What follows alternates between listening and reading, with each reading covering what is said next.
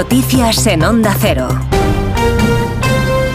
Buenas tardes. La Casa Blanca eleva la presión sobre Israel horas después de que Washington mostrase su rechazo a los bombardeos israelíes en Rafah y de la tensa llamada telefónica de Biden a Netanyahu pidiéndole frenar la operación sobre el sur de Gaza. El Departamento de Estado de los Estados Unidos ha iniciado una investigación. Quiere saber el uso que Israel ha dado a las armas facilitadas por Estados Unidos. Corresponsal Agustín Alcalá. El Departamento de Estado ha abierto una investigación para determinar si las bombas y municiones que Estados Unidos ha proporcionado a Israel desde el comienzo de la invasión de Gaza del pasado mes de octubre han provocado la muerte de cientos de palestinos. Uno de los episodios investigados es el de un ataque aéreo con bombas estadounidenses de 900 kilogramos de peso lanzadas por los cazas israelíes en el campo de refugiados de Jabalía el pasado 31 de octubre, en el que fallecieron al menos 125 personas. Según un memorando de la Casa Blanca, el Departamento de Estado está obligado a vigilar el uso que hacen los países que reciben armas norteamericanas y exigir que deben cumplir las leyes humanitarias internacionales. La investigación que ha abierto la Administración incluye incluye también el empleo por parte del ejército israelí de fósforo blanco, una sustancia muy inflamable y difícil de extinguir durante sus operaciones de respuesta a los ataques de Hezbollah en el Líbano. El secretario general de la OTAN no ve que haya riesgo de una amenaza militar inminente de Rusia sobre países aliados. Jans Stoltenberg advierte, en cambio, de la posibilidad de que se intensifiquen las amenazas y los ciberataques. Corresponsal Jacobo de Regoyos. Dice Jens Stoltenberg que la disuasión de la OTAN causa su efecto, al menos en el plano militar. No vemos ninguna amenaza inminente para un ataque militar a un aliado de la OTAN, pero por supuesto que sigue habiendo un riesgo constante en lo que se refiere a los ataques híbridos, ciberataques, contra aliados de la OTAN. Por eso las declaraciones de Donald Trump insinuando que no defenderá a sus aliados no pueden ser buenas porque precisamente minan esta disuasión, aunque entiende que son sobre todo críticas a las escasas contribuciones de algunos europeos. El Partido Popular ha registrado una batería de preguntas e en el Congreso y en el Senado para que se hagan públicos los expedientes que llevaron al Gobierno a desmantelar el grupo de élite de la Guardia Civil contra el narcotráfico y para que salgan a la luz las comunicaciones sobre el dispositivo que actuó el día en el que los dos agentes fueron asesinados en Barbate. A ellos y a todos los integrantes de las fuerzas y cuerpos de seguridad del Estado les ha dado las gracias hoy el rey don Felipe por su trabajo.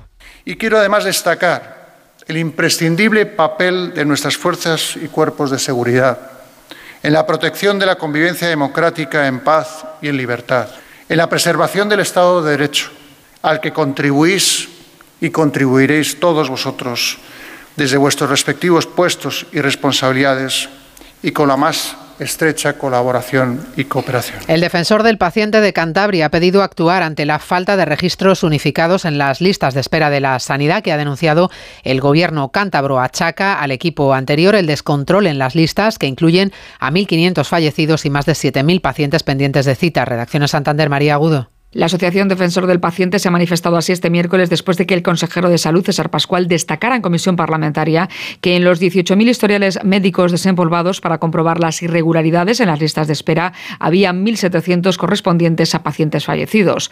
Además, el consejero también ha denunciado que del total de los expedientes revisados se encuentran otros 7.000 pacientes que estaban pendientes de cita, no se sabe para qué y que se sospecha que pueden estar repetidos. Y en Badalona sigue acordonada la zona cercana al edificio edificio que se derrumbó la semana pasada, una gran grieta horizontal en la fachada del edificio contiguo ha obligado a desalojar a los vecinos por prevención. Cataluña, Ricard Jiménez. Las 20 familias que han sido evacuadas del edificio adyacente al que se derrumbó en Badalona hace una semana ya saben que hoy como mínimo no dormirán en casa.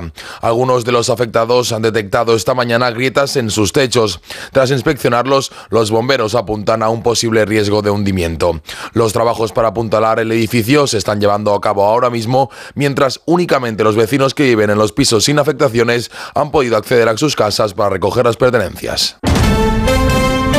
Deporte con este Rodríguez. Segunda entrega de la ida de octavos de final de la Champions con la Real Sociedad jugando en París ante el PSG. Se disputa también el Lazio Bayern de Múnich. El Girona ha anunciado la renovación de su portero Gazzaniga hasta 2027 y el Rayo Vallecano ha presentado a Íñigo Pérez como nuevo entrenador para debutar el domingo ante el Real Madrid. Mañana veremos el regreso a las pistas de Carlos Alcaraz. Será en Argentina ante el tenista local Hugo Carabelli. Rafa Nadal, sin embargo, no puede confirmar su participación en el torneo de Doha la próxima semana. Su objetivo es Indian Wells tras caer lesionado en Brisbane. El mallorquín es protagonista esta noche del objetivo de la sexta, donde habla por primera vez de su vinculación con Arabia Saudí. Entiende que le acusen de venderse por dinero a un país que no respeta los derechos humanos, pero confía en trabajar con libertad.